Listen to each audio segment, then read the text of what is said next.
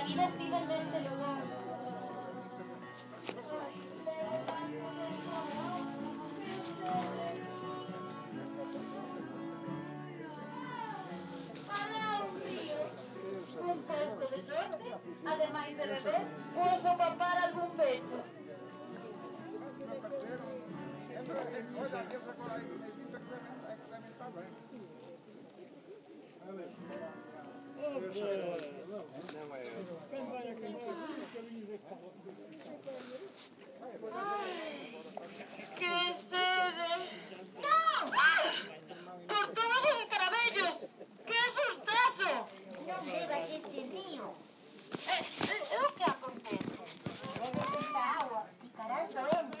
E É, é a cor laranxa que tinxe o teu corpo? A cor laranxa é óxido de ferro e outras sustancias químicas que acabamos ir no fundo do río.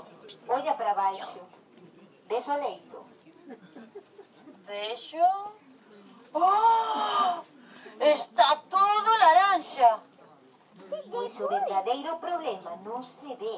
Na miña parte transparente levo unha chea de metais pesados que son un veneno para a vida. Así como eu, está agua do río debido á contaminación que deita a mina. A mina. A mina. A mina é todo iso que vin dentro seu. Esas montañas de eras e seixos. Esas balsas de augas de cor azul turquesa. E eses edificios extraños. Eh, mas é moito máis do que iso. Olla lá. Ves aquele muro alto que há no río? Vexo. O que é? E unha represa que construíran há moitos anos para que as areas e as lamas da mina parasen aquí e non fosen río abaixo. Diso que escoa a través das fendas e das comportas.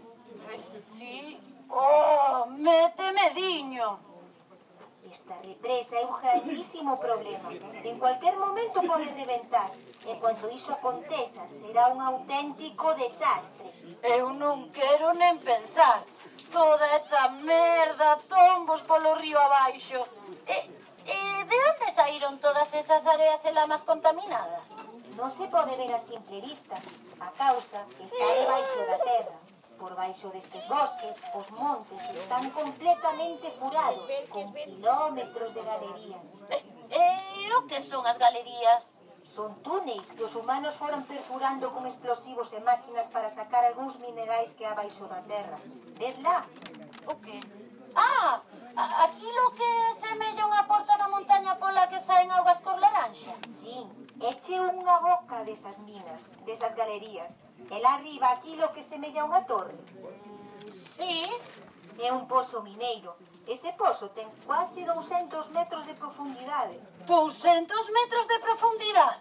Sí, 200. Por ele sobe baixo un elevador que leva a diferentes andares. E desde eses andares parten galerías cara a todo lado. E, e a montaña branca de Areas Eixos? É unha escombreira onde acumulan todo o que extraen do interior para conseguir o mineral que les interesa. A chuva que cae nesa escombreira tamén se contamina e acaba no río e logo na ría.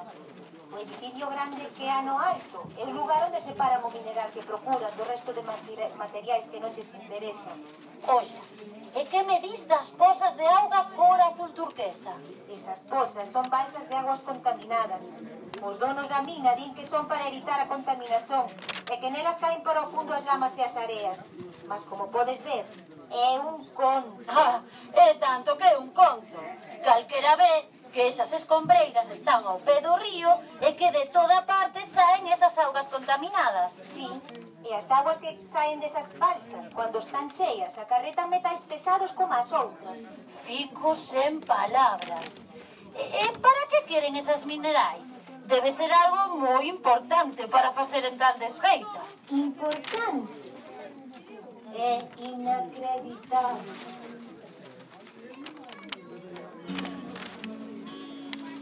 mineral que extraen deste monte e sobre todo wolframio para fabricar en armas. Armas para que os humanos se maten uns aos outros. Unha loucura, unha barbaridade. Máis barbaridade aínda é que moitos humanos estesen orgullosos de que o wolframio axudase a desenvolver a industria armamentística Mais loucura Ainda é a frialdade coa que falan da guerra e da violencia. Tratando de deshumanizar a que nos escuta. A guerra A violencia É terrible.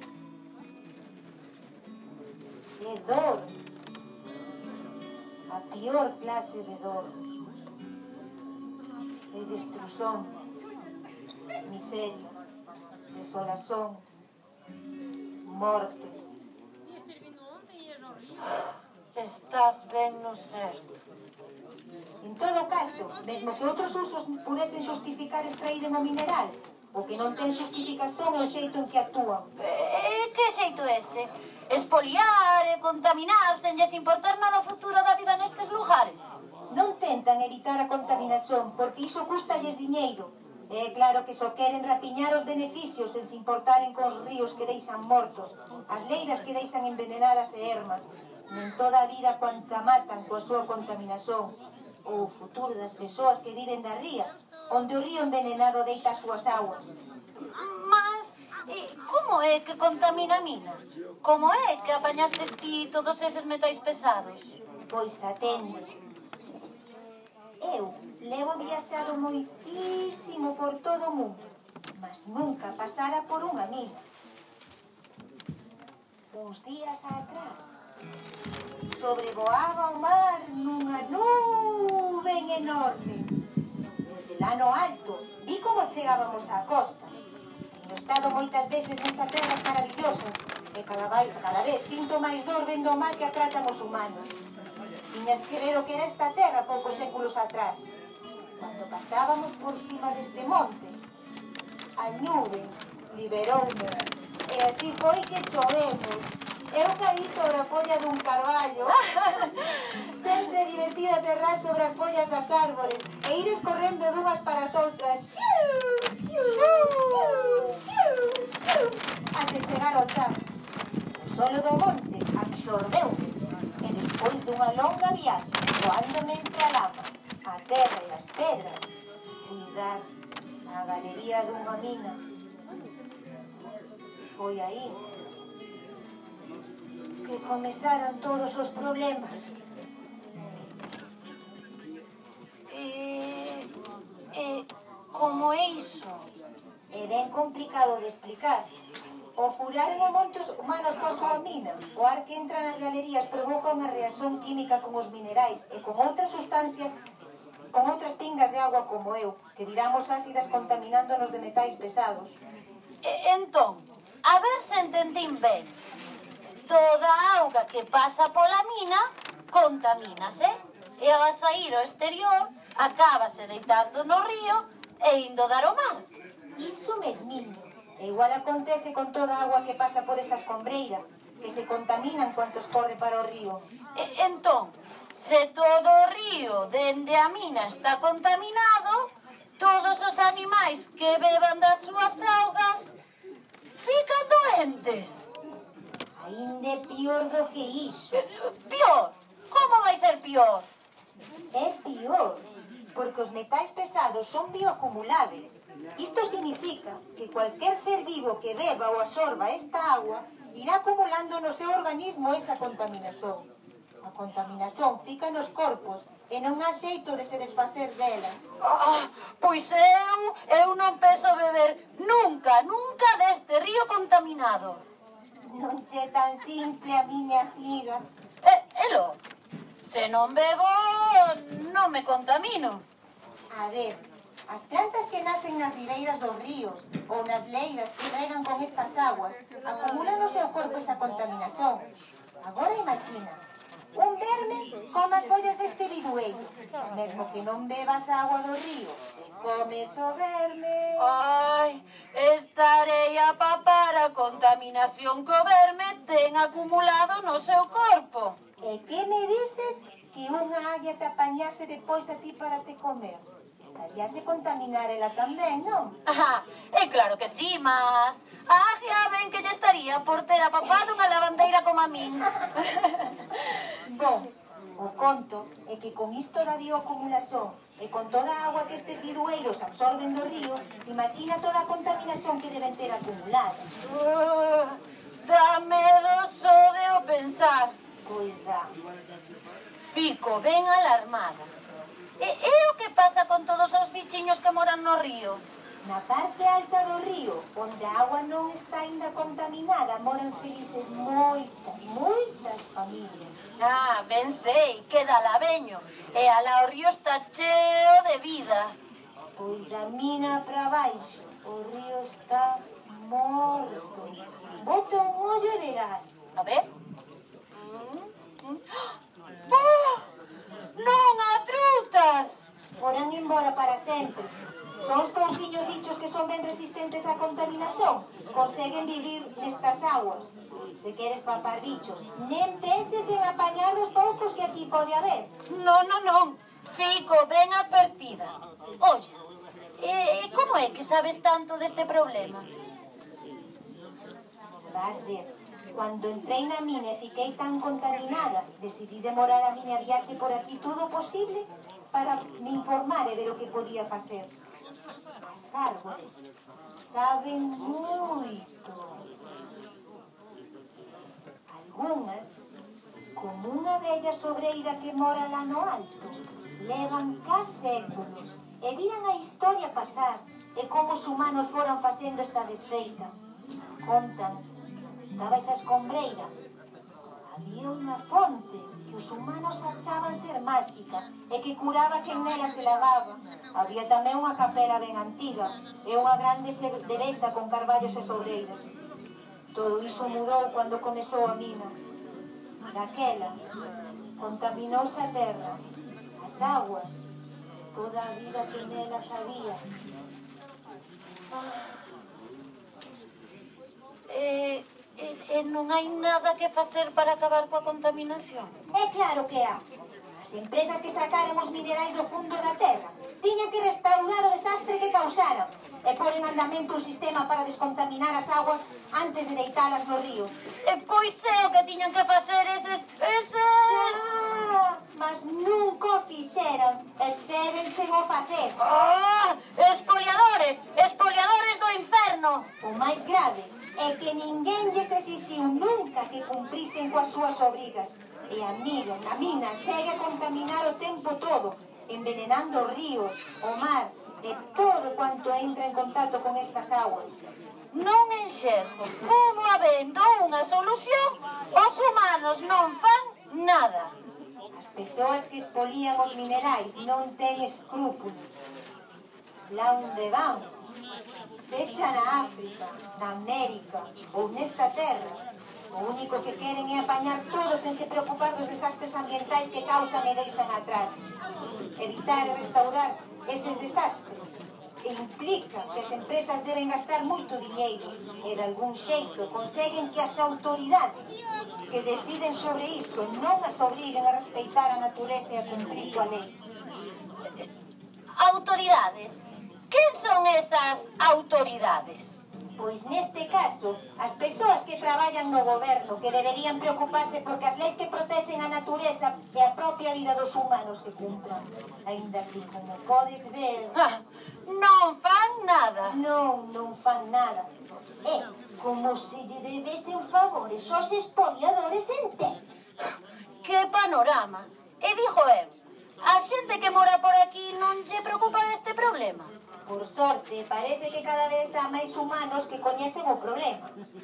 Pois que lles exixan a esas autoridades que fajan o seu traballo e obriguen aos responsáveis a deixar de poluir e a restaurar a desfeita que causaron. Eche o que xa están a facer, grupos de persoas ecoloxistas que se preocupan por nós e pola terra, mariscadoras... Ah, eh, as mariscadoras, e claro, que ven como a mina afecta a ría e os moluscos que apañan para viver. E familias e persoas voluntarias... Ah, vinas! Familias e persoas voluntarias. Esas que plantan árbores nativas nos montes. Pois é, nos montes que a mina deixou furado Ah, Ai, mas non é doado. E por qué? Porque traballan en contra de empresas con moito poder. As autoridades, xunto con esas empresas, mesmo criaran un museo mineiro. Un museo? Que boa idea! É claro, un museo mineiro, un sitio para aprender, para mostrar todo isto que está pasando. Ah, ah. Ah, ah. Que ah, ah, ah, ah, é que non, que o museo non é para informar sobre este problema. Non, non. O museo apresenta todo o contrario. Só unha cara boa da minería, omitindo os gravísimos problemas ambientais que causan. Mas iso non ten pés nin cabeza. Ben sei, mas lamentabelmente isto pasa aquí en moitos outros lugares onde as mineiras espolían a terra. Que nos Que podemos facernos? Eu decidí ficar por aquí para averiguar o que podía facer. Eu estouche obrigadísima de que ficaras, porque salvaches a miña vida. Pois eu agradezo inmenso terche atopado a ti, porque é agora, conversando contigo, que por fin me decatei do que podemos facer. Ah, acho que percebo. Percebes?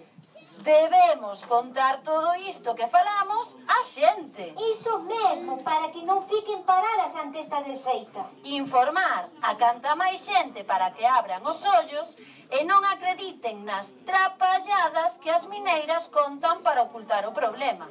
A xente non pode continuar sen saber a verdade. Dicer que...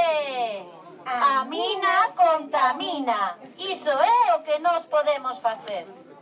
E foi así que a pinga e a lavandeira fixeran este libro. E vos? Sí, vos, vos. Non fiquedes só mirando. Todas podemos axudar.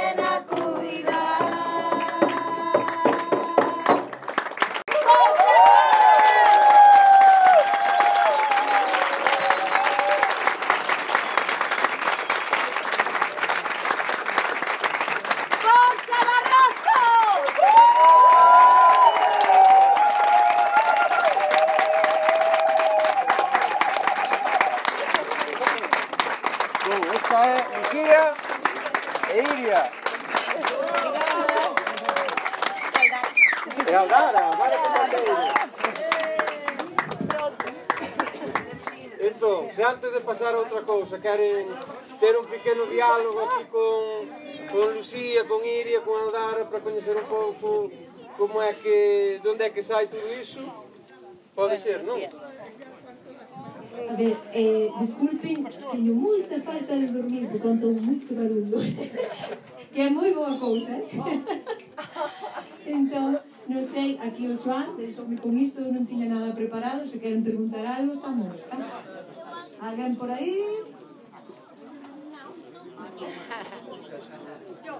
¿Cómo hicieron la obra? ¿Cómo, cómo se reunieron? ¿Cómo fue? Todo foi surdiño, porque, claro, cando se fansen as cousas así, vaise fase niño, non? Comezas con, comezáramos co libro, con unidades didácticas, que, como dixo Joan, está todo para descarregar de balde eh, na rede. Eh, e despois vimos que ia habendo demanda, eh, para unha parte da, da unidade didáctica asociada ao libro eh, é unha parte tamén do libro que é unha peza de teatro para, para traballar con crianzas e en familia e vimos a posibilidade de avanzar un poquinho máis sobre todo cando o tema da pandemia non se podía andar moito por aí tantas restriccións Entón, fixemos os monitreques e máis fixemos o vídeo. Esta mesma peza está, está gravada, nun, feita nun, un vídeo ben montadiño, con boas imaxes, imaxes serias do, do sitio que, que podedes ver, que tamén vos recomendo, se tendes un momentiño, eh, que tamén podedes ver na mesma página, podes descarregar todo. Eh, e foi así, unhas cousas chaman polas outras, decimos unha revista. o que ia pouco e vai se facendo. Tá, demais? Pues nada, obrigada.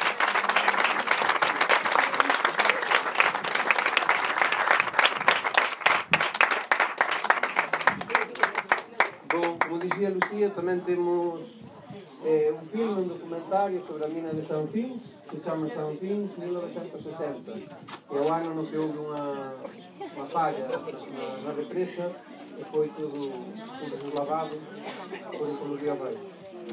Então, fizemos o, o documentário pensando mais para adultos e adolescentes e fixemos isto para, para así o público máis geral. Mas acabou por, acabamos por ver que moitos dos problemas que aquí se presentan, que é a drenaxe ácido de mina, como é que as aguas acaban contaminadas con metais pesados, ese tipo de procesos non é só crianzas, é en xeral as persoas que non, non necesariamente están familiarizadas con iso e, e acabou por ser bom para, para entender mellor, para cando as comunidades a determinados proxectos, entender que é o que realmente pode acontecer e que con moita frecuencia acaba acontecendo.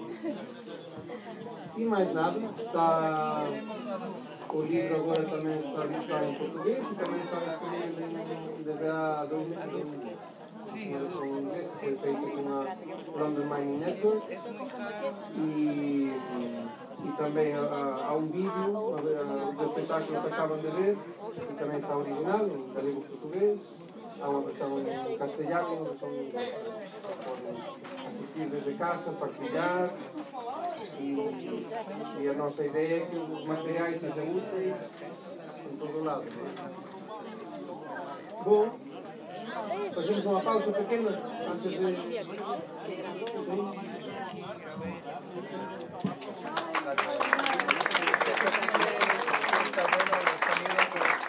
Se alguém quiser um livro, temos aqui alguns exemplares. Si está no centro de saberes para sustentabilidade, pero bueno, eh, que buscar, no contar. Claro.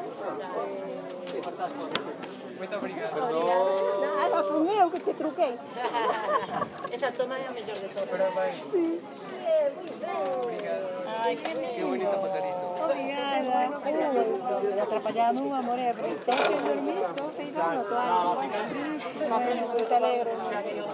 Sí, está Qué bonito. Está deseando que. Qué lindo que podemos cantar. Sí, no, no. A cena deles, a rede deles. Gravei